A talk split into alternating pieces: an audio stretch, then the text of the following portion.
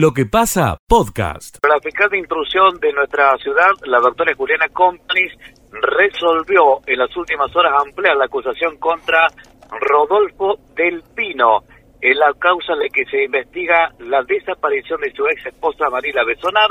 Tras sumar nuevas pruebas a la investigación ahora, se lo acusa de supuesto autor responsable del delito de homicidio calificado por elevosía su abogado defensor, Gerard Gramática, habló con Radio Villa María y esto decía de homicidio por alevosía nos parece un disparate jurídico. Nosotros consideramos de que esto transcurrido 16 años de la desaparición, hace muchos años que está en la cámara crimen, siendo objeto de, análisis y de un evento de juicio. Y el día, concretamente el día martes de la semana pasada, la defensa técnica de Rodolfo Elpino hizo un planteo justamente de pedido de sobreseimiento por extinción de la acción penal. Consideramos que esto es una reacción que se hace contra el pedido de la semana pasada y que no están dados los fundamentos jurídicos para acusar al, a Rodolfo Pino de este delito tan grave. Eh, no se investigaron otras líneas, posibles líneas de investigación en su momento. La dirección siempre fue unidireccional. Se llevaron eh, múltiples eh, medidas probatorias, siempre investigándolo a Rodolfo Pino. El juicio no se llevó adelante porque era jurídicamente insostenible llevarlo adelante con las, pruebas que había y en ningún momento se había grabado la situación de la imputación. Justo cuando se pide el sobreseguimiento, a la casualidad que pocos días después se reacciona con esta imputación más grave. Los argumentos no los conocemos porque se tiene que llevar adelante el acto defensivo por excelencia, que es la declaración indagatoria. Todavía no se ha fijado día y hora de, audiencia. Hasta lo que conocemos por el momento, se habrían tomado algunas testimoniales que en, definitiva habrían sido las mismas que se han tomado hace 16 años, con lo cual me cuesta creer de que haya aportado algo distinto en este. ahí está la palabra del abogado Gramática recordamos, Miguel, que continúa la investigación a cargo de la fiscal la doctora Juliana Companies. En el próximo mes se estarían cumpliendo 16 años de la desaparición de Mariela Alejandra Besonar. Escucha lo mejor de lo que pasa. Hoy continúan las audiencias, lo que hace al juicio a Gerardo Brunori, ex intendente de la localidad de Ordóñez. Tiene dos causas, peculado donde intervienen los ocho jurados populares y las causas eh, por delitos privados en perjuicio de una joven de Ordóñez. Allí intervienen los tres camaristas. Escucha lo mejor de lo que pasa.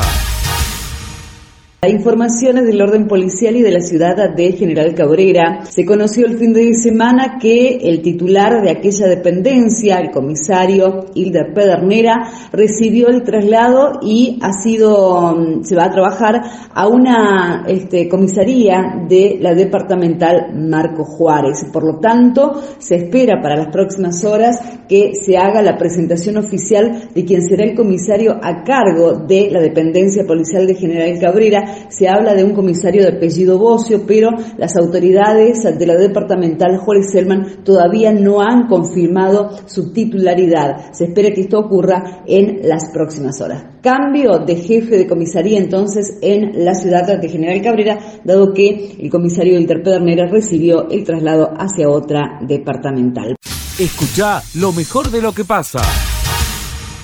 La gran novedad de este día en lechería tiene que ver con que todos los estamentos, y ya debo tener el décimo WhatsApp, están recalculando la producción de leche 2021. Ah, bien, bien, a ver.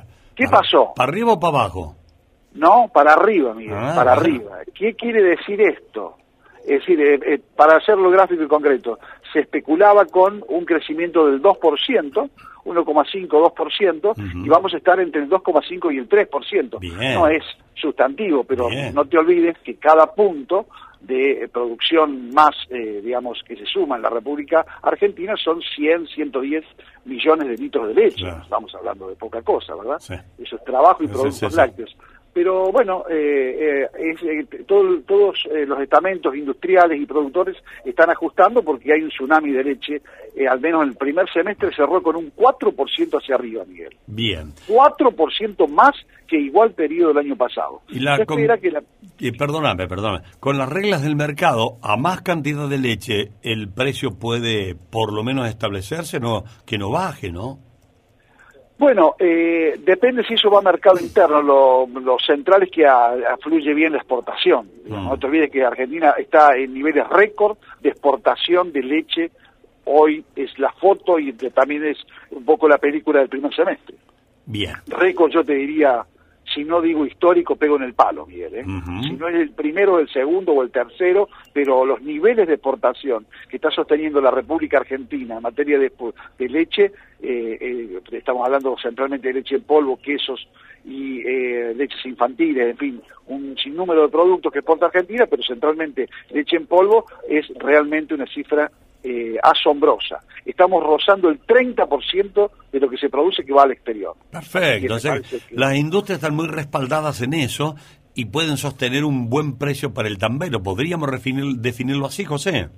Claro que sí, porque hoy el precio, por un tiempo, el precio del mercado de exportación fue mejor que el del mercado doméstico. Así que en ese sentido, eh, ahora están equilibrados. Da lo mismo un destino que otro, y eh, hablando con un directivo de la empresa Nestlé días pasados, me decía que hoy están ahí, bien, bien en línea.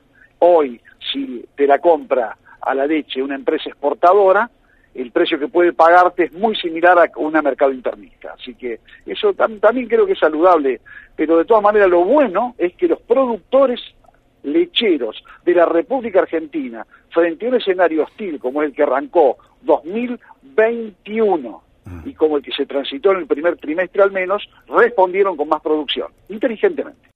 Escucha lo mejor de lo que pasa en horas de la madrugada personal de la patrulla preventiva, con la participación de varios móviles, debió llegarse hacia la zona rural, paraje Santa Rosa, donde había un móvil que pertenece a la empresa Radio Taxi. El mismo se encontraba abandonado. Al llegar al lugar, personal policial pudo entrevistarse con un hombre de 29 años, quien le comunicó a los uniformados que es el conductor del rodado y que momentos antes, mientras estaba trabajando, circulando por la calle Intendente Maciel y esquina Santa Fe, fue abordado por dos pasajeros de los cuales le dijeron que se dirigía hacia barrio San Nicolás, pero en el camino lo hacen detener mientras que uno de los hombres terminó de apuntándole con un arma de fuego, pidiéndole que se bajara del vehículo. Y a posterior lo terminaron de golpear, lo encierran en el baúl del vehículo, minutos después este señor pudo reaccionar y se comunicó vía teléfono celular con su esposa, de la cual llamó a la línea de emergencia, es decir, a la policía, al 101. El damnificado pudo contactar el faltante de 10 mil pesos. Toma intervención la justicia y continúa la investigación de este tachero, de este hombre trabajador del volante, que lo llevaron por un hecho de robo, lo golpearon y apareció en la zona rural Paraje Santa Rosa. Escucha lo mejor de lo que pasa. ¿Cree usted que hay relación entre el propósito del gobierno de achicar las exportaciones, no cerrarlas del todo, pero achicar la, la, venta para que baje el precio de la carne en la mesa de los argentinos, ¿se logra?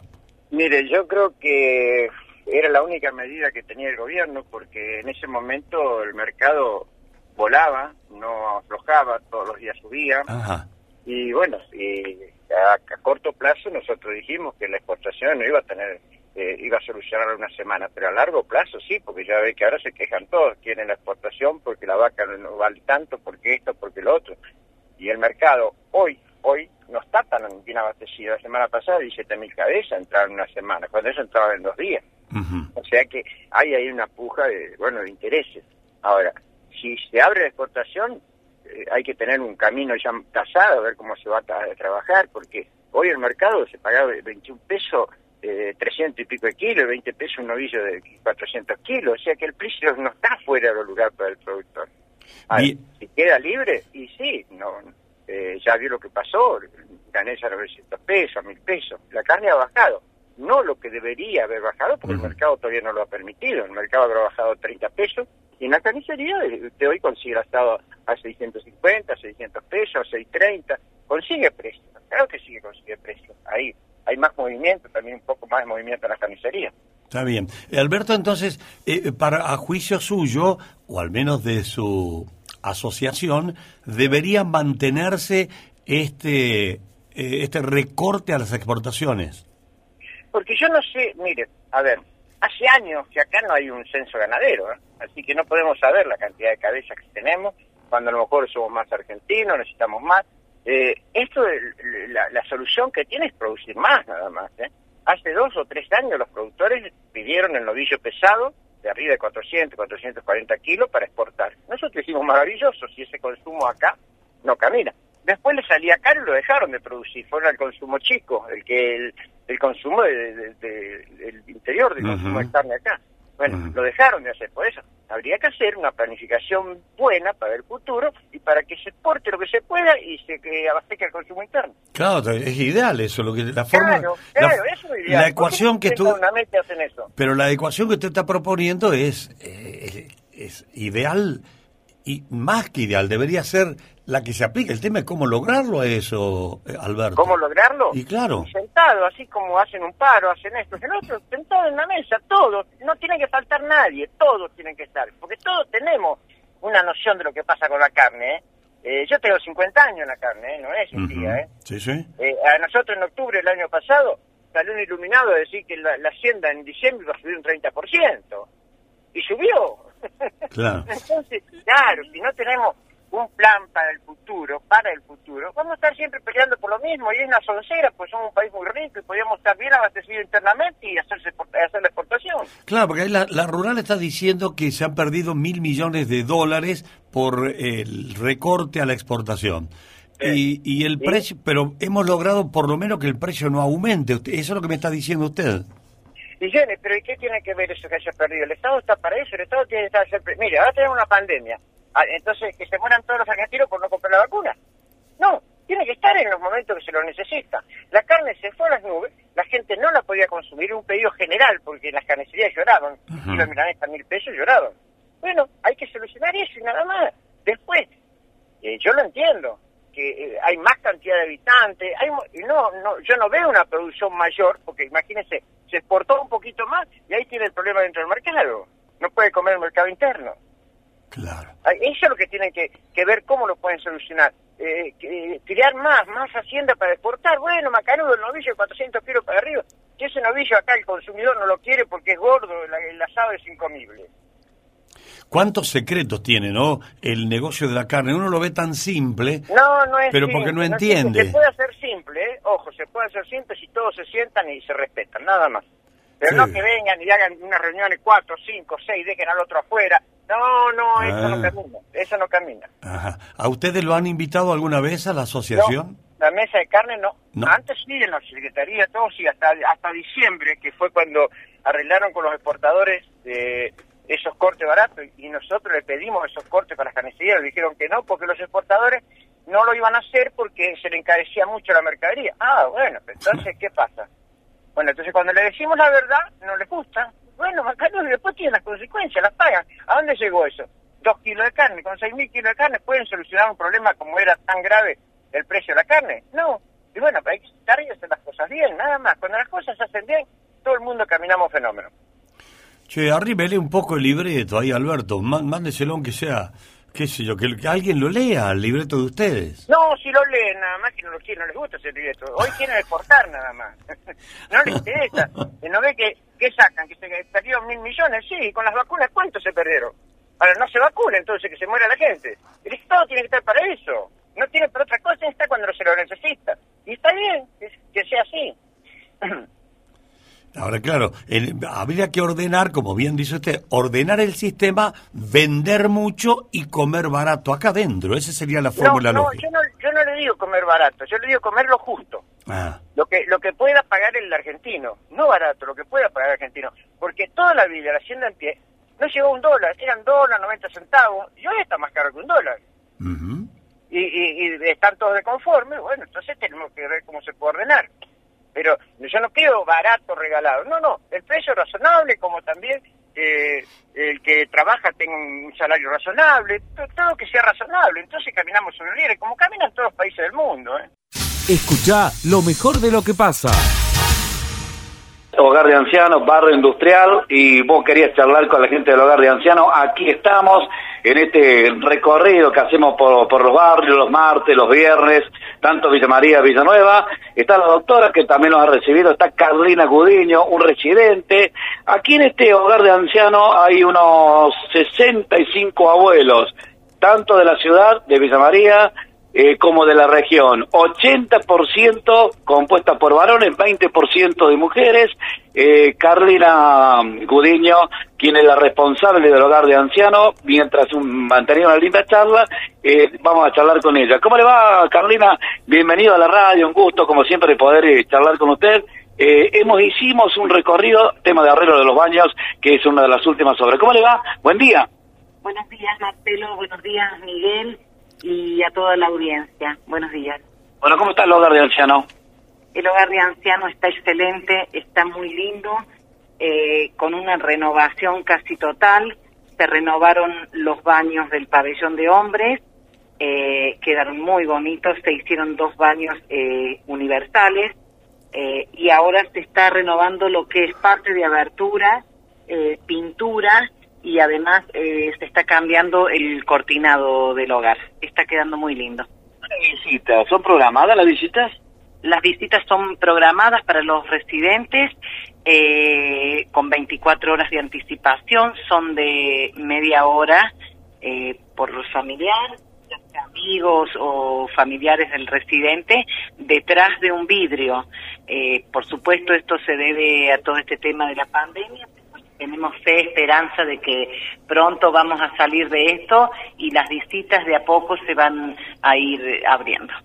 65 abuelos, decíamos. 65 residentes, de los cuales tenemos la mayoría en hombres y el resto son mujeres. Tenemos un equipo, bueno, trabajando en el hogar para para poder sobrellevar esta pandemia, un equipo de trabajadora social, médico, que es excelentísimo, con mucha colaboración y con el apoyo permanente del municipio, del secretario de salud, del doctor Treco, quien viene al hogar alrededor de tres o cuatro veces por semana sinceramente en, en, todo lo que va de esta pandemia no nos dejaron faltar absolutamente nada y bueno, un compromiso muy grande, un acompañamiento muy grande tanto de, del equipo como del secretario de salud, el doctor Treco.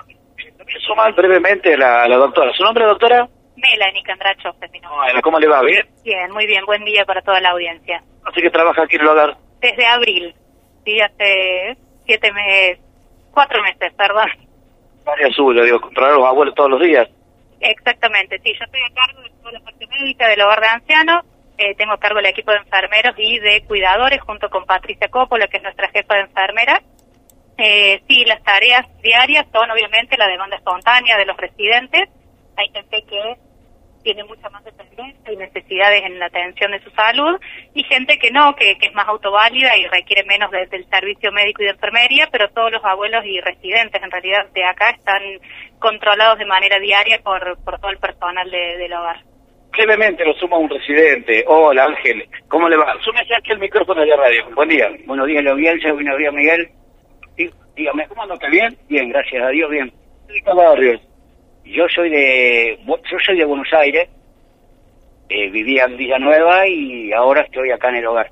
¿Lo trata? Bien, muy bien. Me alegro mucho que esté aquí, está bien atendido al menos. Sí, sí, por supuesto, sí, sí, por todos, por todo, por la directora. Eh, la verdad que no, no, no hay para quejarse, no hay quejas alguna. Al, al contrario, cada día esto que veo que se está avanzando mucho más con toda la gestión de ahora y siempre fue así. Y cada día va a ir mejor con el apoyo de todos, por supuesto. Le agradezco.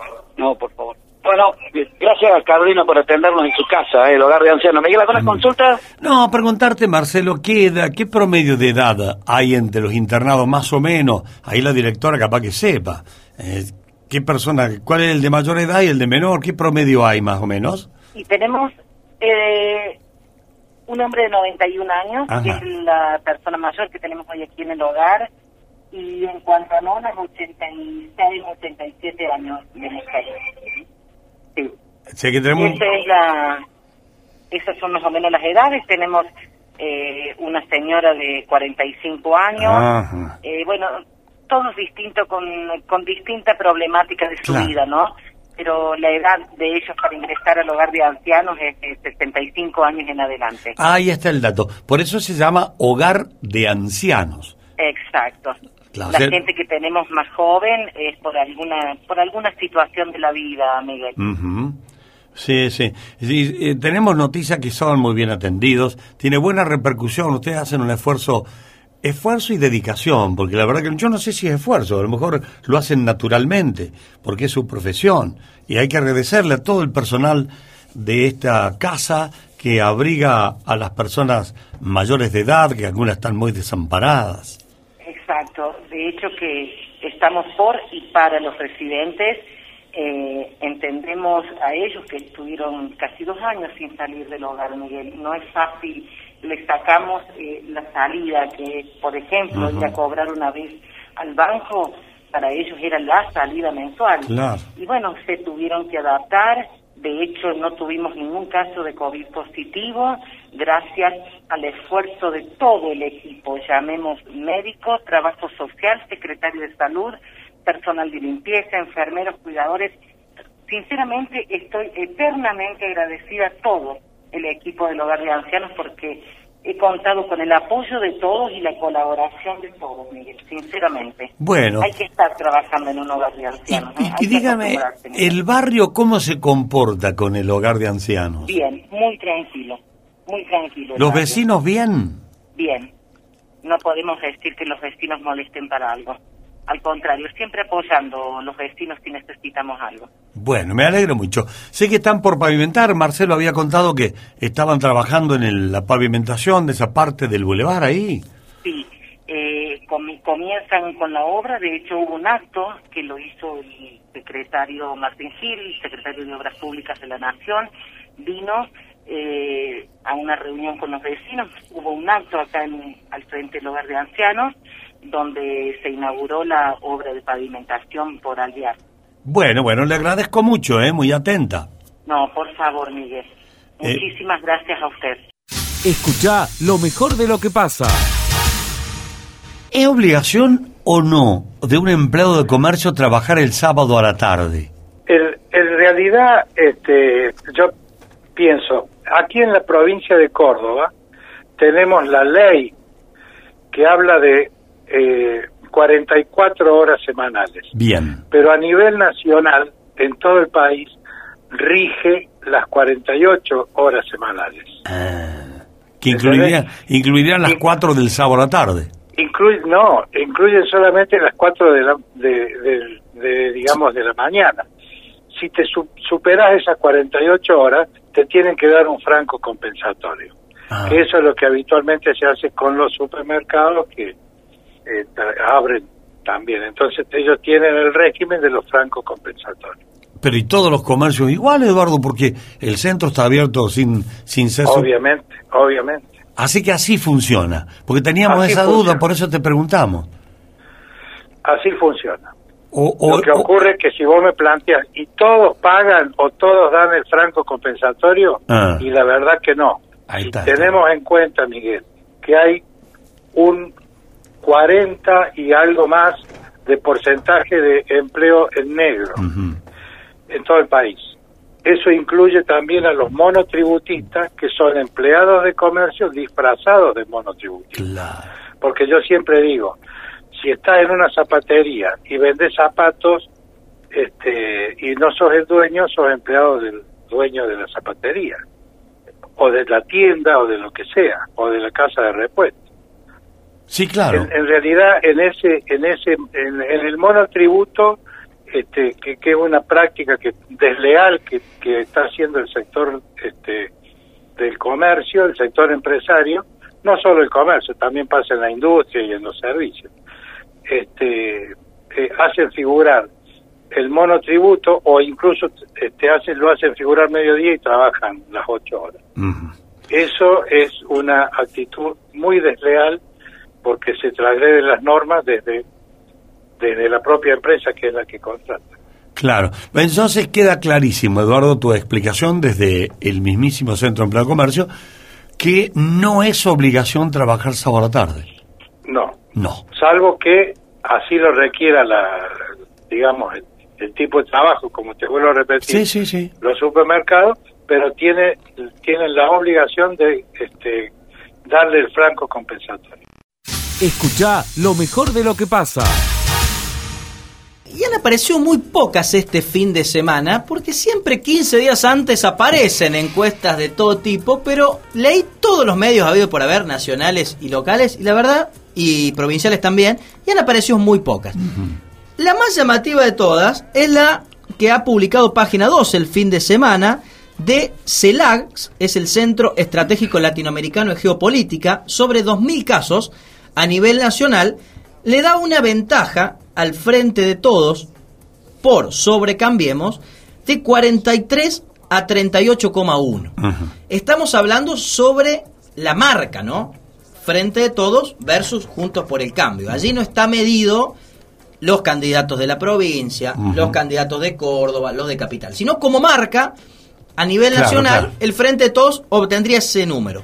43% frente a 38,1. Esta encuesta fue realizada entre los días 2 y 23 de agosto. Muy lejos quedarían el resto de los candidatos. Florencio Randazzo 6%, por ejemplo, la izquierda un 4,5%, Milei también más o menos igual. Es decir, que la polarización, esta tendencia que hemos observado en la Argentina en los últimos años, en estas elecciones primarias y muy posiblemente en las generales de noviembre se van a acentuar. Los dos espacios mayoritarios van a obtener claramente la mayoría de votos.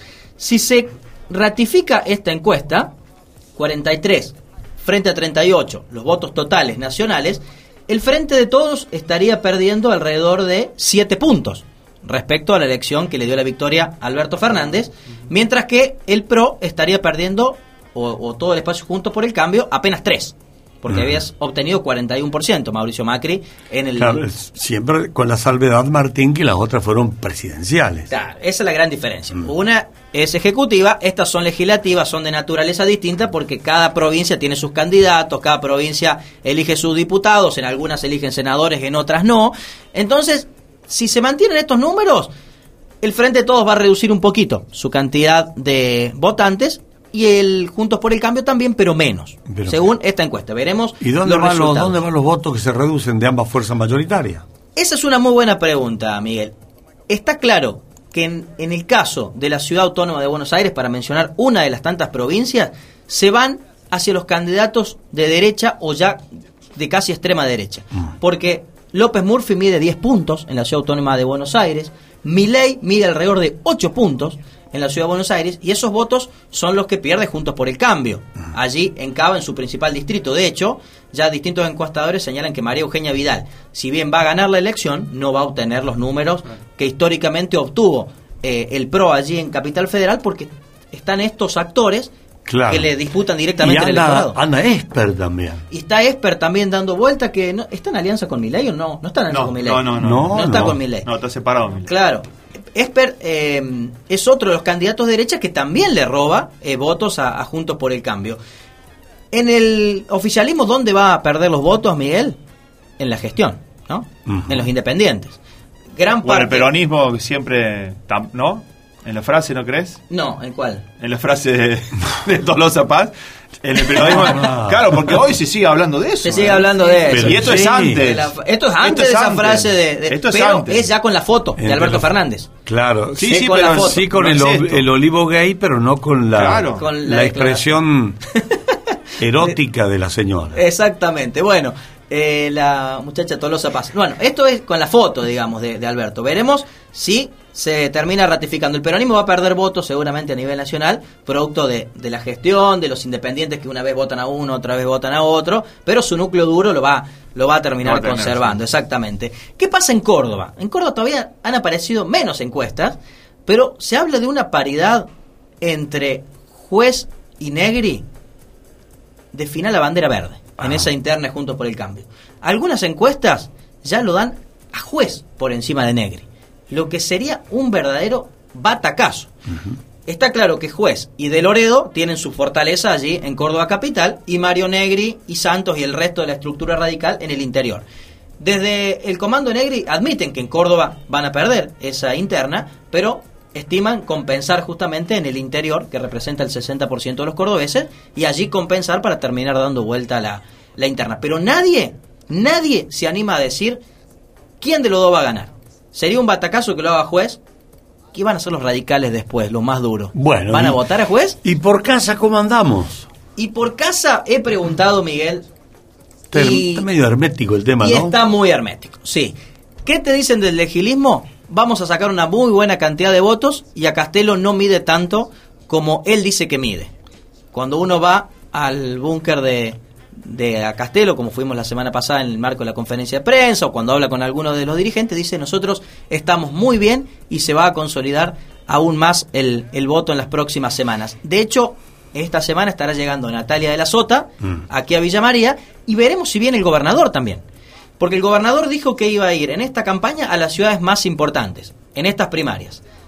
Fue a Río Cuarto, el pasado sábado. Hoy es martes. Va a San Francisco. Ah. El jueves va a Carlos Paz. ¿Cuál es la única ciudad que le queda por visitar de las grandes de Córdoba? Villa, María. Veremos si el fin de semana o la próxima semana también baja eh, Schiaretti. Lo habíamos adelantado aquí en la columna esa posibilidad y es la única ciudad que le estaría faltando que no tiene fecha de confirmación. Y evidentemente Villa María y el departamento San Martín es una de las grandes batallas que va a tener esta elección primaria y por supuesto la general también. Lo que pasa, podcast.